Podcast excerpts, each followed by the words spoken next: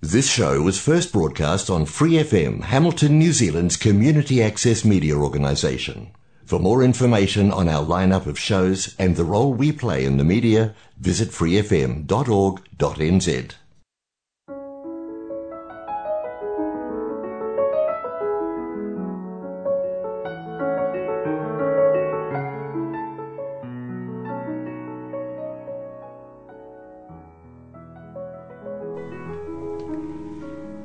안녕하세요. Free FM 89.0 와이카토 한인방송 시와 음악의 DJ 김용주입니다. 시와 음악은 여러분이 좋아하시는 시, 감동이 있는 따뜻한 글들, 듣고 싶어 하시는 노래들, 그리고 여러분 인생의 다양한 이야기들로 꾸며가도록 하겠습니다.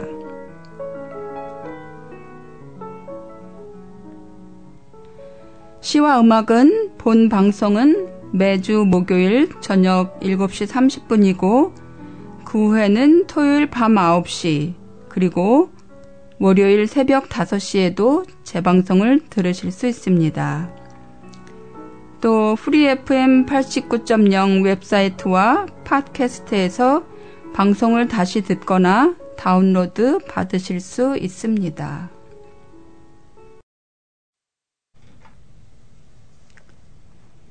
여러분 안녕하세요. 모두 잘 지내셨지요? 오늘 이렇게 다시 만나 뵙게 되어 기쁩니다. 4월 21일 저의 첫 방송이 나가고 많은 분들이 격려의 말씀들을 해주셨습니다. 감사드립니다. 생전 처음 라디오 방송이라는 걸 해보고 많이 설레고 즐거웠습니다. 제 목소리로 나오는 방송이 어색할 줄 알았는데 생각보다 괜찮더라고요. 여러분들께 어떻게 하면 더 좋은 노래와 시, 또 듣기 좋은 방송을 할 수 있을까가 제 머릿속에서 떠나질 않았어요. 천상 방송꾼인 걸 모르고 살았나 하는 생각도 들었네요. 아무튼 여러분들께 힘이 되는 방송을 만들기 위해 노력하겠습니다. 그런데 좋은 방송은 함께 만들어야겠죠? 시와 음악은 누구에게나 열려 있습니다. 여러분들이 나누고 싶은 이야기, 들었는데 좋았던 노래, 좋아하시는 시나 글 많이 많이 보내주세요. 사연이나 듣고 싶으신 노래, 시 등을 보내실 때는 시와 음악 at gmail.com으로 보내주세요. s i w a u m a k 골뱅이 gmail.com입니다. 여러분들의 참여 문 활짝 열어놓고 기다리고 있겠습니다.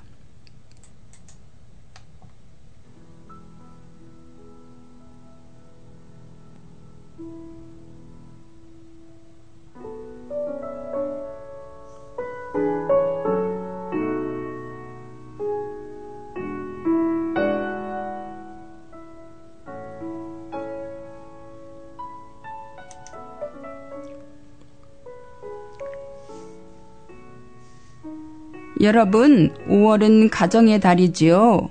5일 어린이날, 8일 어버이날, 15일 스승의 날, 16일 성년의 날, 21일 부부의 날 등 가족과 관련된 날이 많아 붙여진 이름이겠지요. 어린이날, 어버이날은 지났지만 어린이와 어버이에 대한 노래와 시를 함께 들어보고 읽어보려고 합니다. 먼저 어린이날 노래를 듣고 어린이 얘기를 해볼까요?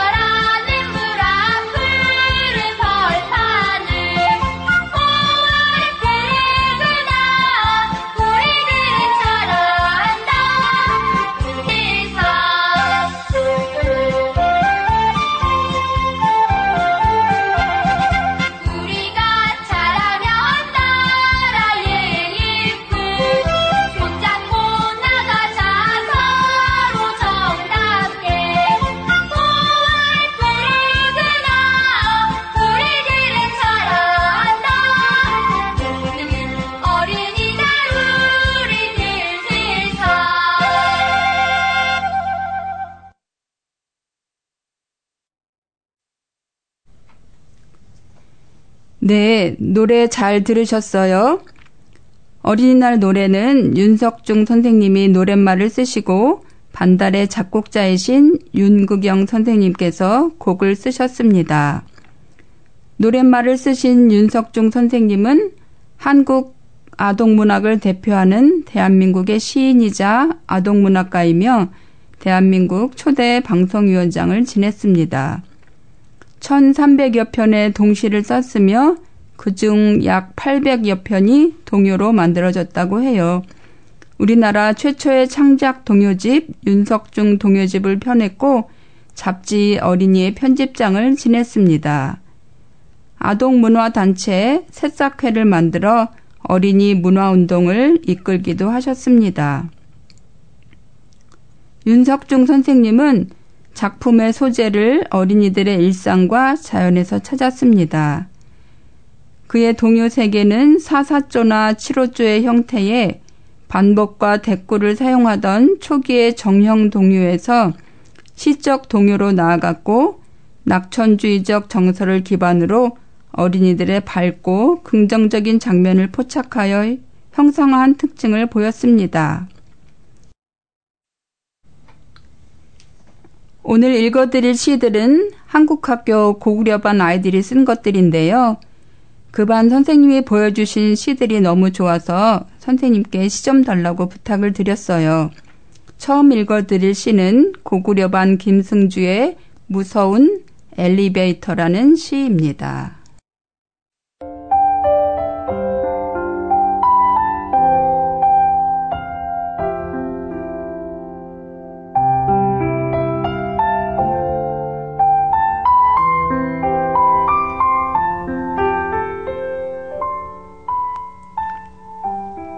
무서운 엘리베이터 김승주 흔들흔들 아이고 무서워 아래만 보면 뒤뚱뒤뚱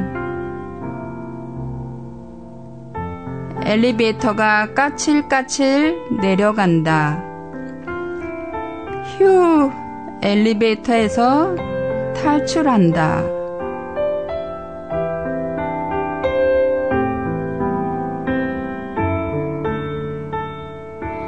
쌩쌩 바람이 분다. 반짝반짝 해가 내 얼굴에 비친다.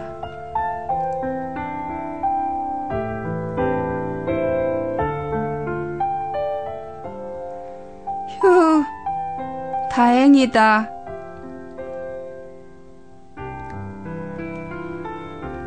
기저귀 떼자마자 한국 학교 다니던 아이가 자라서 저런 시를 쓴 걸 보니 정말 대견하고 자랑스럽습니다. 사실 이 아이들은 한국말보다는 영어가 편한 아이들인데 저렇게 자기 마음을 잘 표현한 시를 쓴 걸 보면 뭔가 가슴이 벅차오르기도 해요.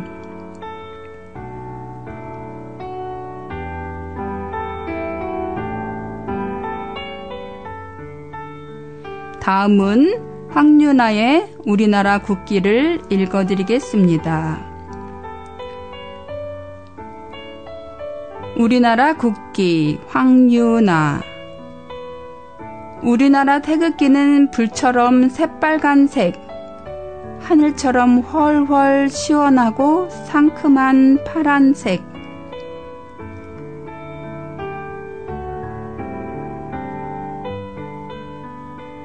둘이 같이 마주보네.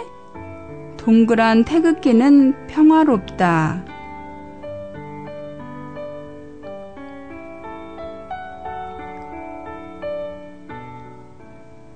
바람에 휘날리는 태극기. 힘차게 흔들리는 대한민국 태극기.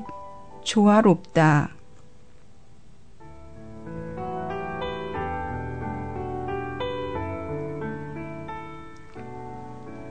아자아자 대한민국 만세 시 정말 좋죠? 제가 아이들을 자랑스러워 해도 되겠지요? 이곳에 사는 저희들은 모두 태어난 나라를 떠나 살고 있는 사람들이잖아요. 태극기가 휘날리는 모습만 봐도 눈물이 나고 애국가를 부를 때도 뭔가 가슴이 뻐근해오지는 느낌을 받는데요. 이곳에서 태어나 자란 아이들이 저런 시를 쓸 수 있다는 게 정말 대단하다는 생각이 듭니다. 저는 둘이 같이 마주보내 동그란 태극기는 평화롭다. 이 부분이 좋은데요. 태극문 위에서 평화를 보았다는 게 대단한 것 같아요.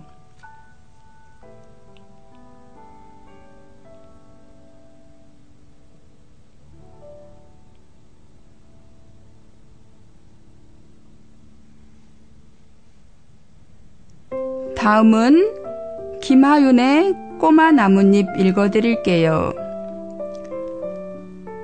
꼬마 나뭇잎 김하윤 가을이 오고 있어요.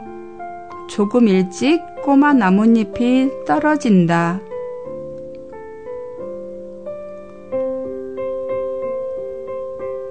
우리 집 마당에 톡 떨어지네.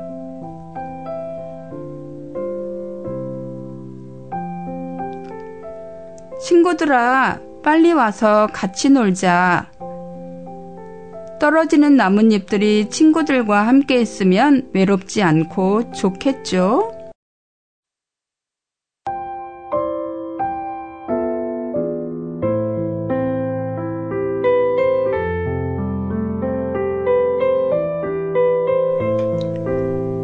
다음은 허예율의 초록 잎과 빨간 잎의 싸움 읽어드리겠습니다.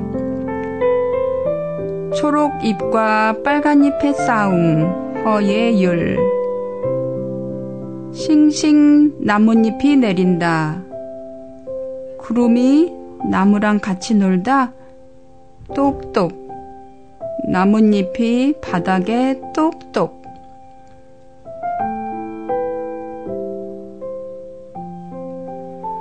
구름이 어서 달아난다. 초록 나뭇잎이 싱싱.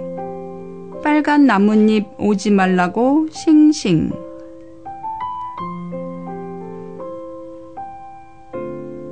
빨간 나뭇잎이 툭툭. 빨리 오고 싶다고 툭툭. 아자아자. 여름 이겨라. 저절로 웃음이 나오는 시이지요. 여름이 가는 것이 아쉬운 마음을 초록 잎과 빨간 잎이 싸운다고 생각하는 건 아이들 아니면 생각하기 어렵겠죠. 다음은 필명이 유니콘인 류소이의 비를 읽어드릴게요. 비, 글 유니콘, 하늘이 회색, 회색비가 올 것 같아. 비가 올 때 주룩주룩 발랑팔랑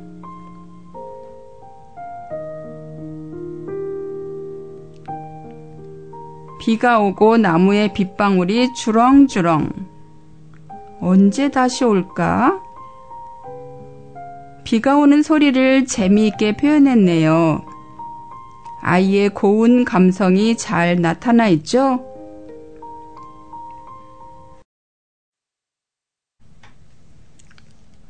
올해는 어린이날 100주년이라고 하는데요. 우리 어린이들이 싱싱한 자기들의 꿈을 마음껏 펼치고 대접받는 세상이 되기를 바랍니다. 1923년 5월 1일 어린이날 기념식에서 어른에게 드리는 글과 어린이들에게 주는 말을 전단으로 뿌렸었는데 그 내용이 다음과 같습니다. 어른에게 드리는 글. 첫째, 어린이를 내려다보지 마시고 쳐다보아 주시오. 둘째, 어린이를 책망하실 때에는 쉽게 성만 내지 마시고 자세히 타일러 주시오.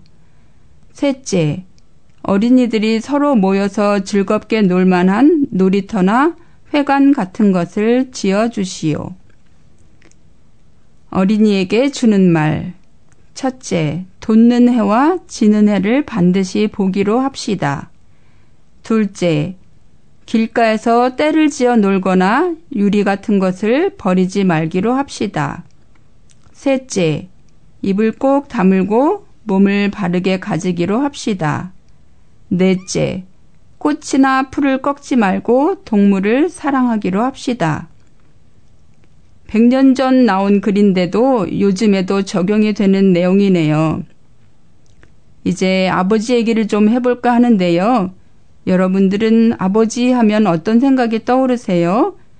한기봉 전 언론중재위원회 글의 일부를 소개하는 것으로 아버지를 생각해 보려고 합니다.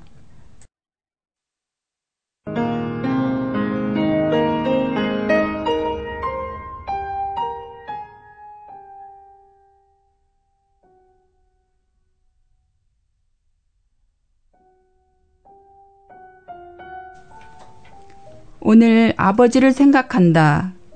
그리고 아버지라는 존재를 생각한다. 아버지가 되었거나 아버지가 될 남자들에게 아버지는 하나의 벽 같은 존재다. 내게도 그랬다. 넘어서야 할 벽이면서도 나를 지탱하는 보이지 않는 벽이었다. 그 벽이 무너졌을 때 남자는 비로소 남자가 된다. 난 그날을 또렷이 기억한다.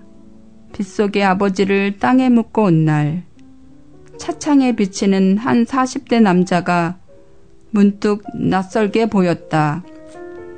갑자기 어른이 되어버린 남자가 거기 서 있었다. 모든 남자들의 성장사는 아버지를 극복하는 과정이다. 그것은 아버지와의 경쟁이 아니다. 아버지를 따르든 반항하든 아버지의 우산 또는 그늘에서 벗어나야 한다는 무의식이 잠재해 있다.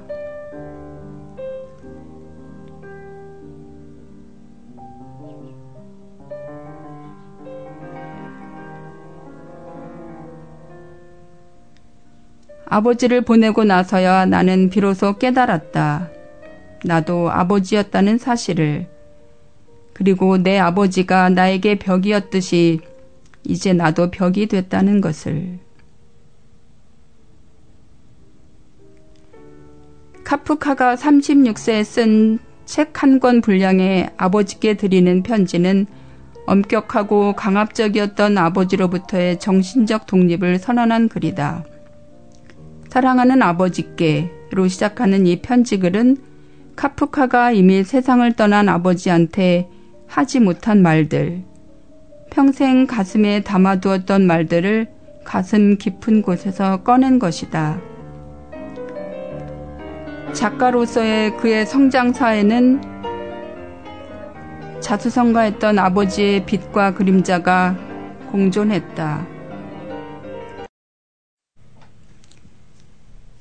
김경호님의 아버지라는 노래를 함께 듣고 나머지 부분의 글을 읽어드릴게요.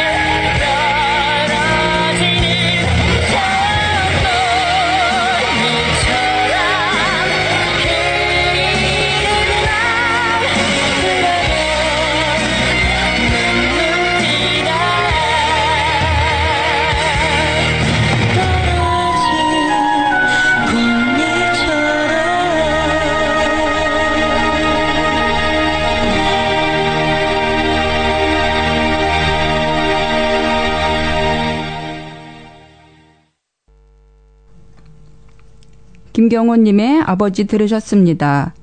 김경호님은 이미 여러분이 너무나 잘 알고 계시리라 생각하고 따로 소개는 하지 않을게요. 계속해서 나머지 글 읽어드릴게요.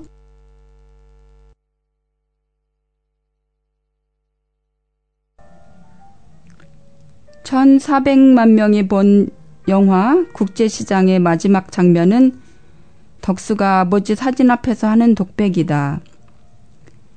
아버지, 내 약속 잘 지켰지에. 이만하면 내 잘 살았지에.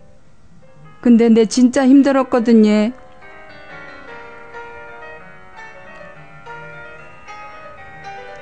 자식과 손주들이 거실에서 즐겁게 웃고 떠들 때 덕수는 슬그머니 자기 방으로 들어간다. 그리고 흥남부두에서 헤어진 아버지의 빛바랜 흑백 사진 앞에서 이렇게 말하며 속으로 운다. 아버지는 흥남부두에서 어린 독수의 손을 잡으며 엄마와 여동생을 꼭 지키라고 부탁했다. 아버지의 대물림이다. 이게 바로 한국 아버지들의 자화상이다. 덕수는 온갖 고생을 겪으며 제대로 집안을 일으킨 후 비로소 아버지의 벽을 넘어선 자기를 본 것이다. 한국의 아버지들은 울 곳이 없다. 같이 울 사람도 없기에 우는 걸 들켜서도 안 되기에 몰래 혼자 가슴으로 운다. 나는 내 아버지가 우는 걸 평생 한 번도 본 적이 없다. 우람한 느티나무 같던 아버지가 운다는 걸 상상할 수 없었다. 그러나 나도 아버지와 남편과 가장이 되면서 비로소 내 아버지도 혼자 숨죽여 운 날이 많았으리라 짐작하게 됐다.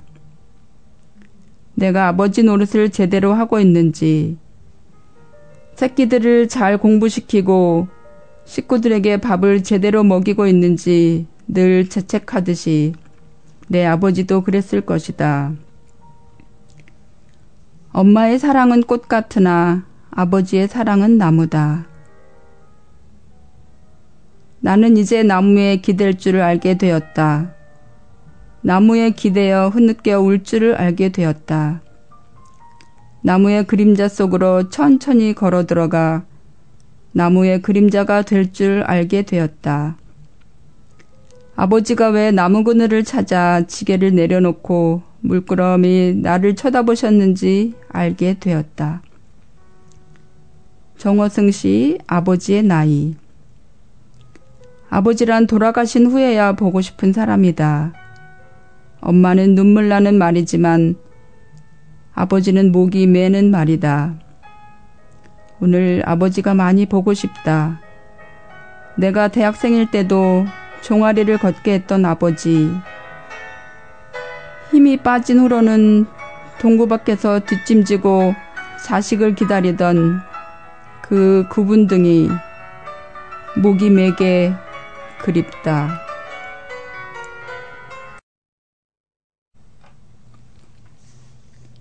아버지란 이름은 참 든든하기도 하지만 힘들기도 한 것 같습니다.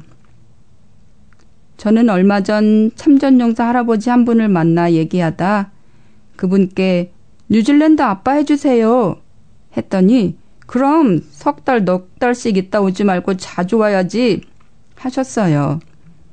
차에 탔을 때도 뉴질랜드 아빠 꼭 안아주고 가야지 하시며 꼭 안아주셨습니다. 오랜 시간도 못 있고 일하러 가기 전 잠깐 들렀다 왔는데 그날은 하루 종일 꽉 찬 느낌이었습니다. 여러분, 오늘 시와 음악 잘 들으셨어요? 오늘 아버지께 전화나 문자 한 번 하면 어떨까요? 아버지 사랑해요. 한마디 하시고요. 저는 5월 넷째 주에 또 찾아뵙게 되는데요. 여러분들 어머니에 대한 사연이나 듣고 싶으신 노래 많이 보내주세요. 보내실 곳은 시와 음악 gmail.com입니다. 그럼 여러분 다음 뵙는 시간까지 잘 지내시고 행복한 날들 되시기 바랍니다. 지금까지 시와 음악의 DJ 김용주였습니다. For more episodes, use the accessmedia.nz app for iOS and Android devices, or subscribe to this podcast via Spotify, iHeartRadio, or Apple Podcasts. This Free FM podcast was brought to you with support from New Zealand On Air.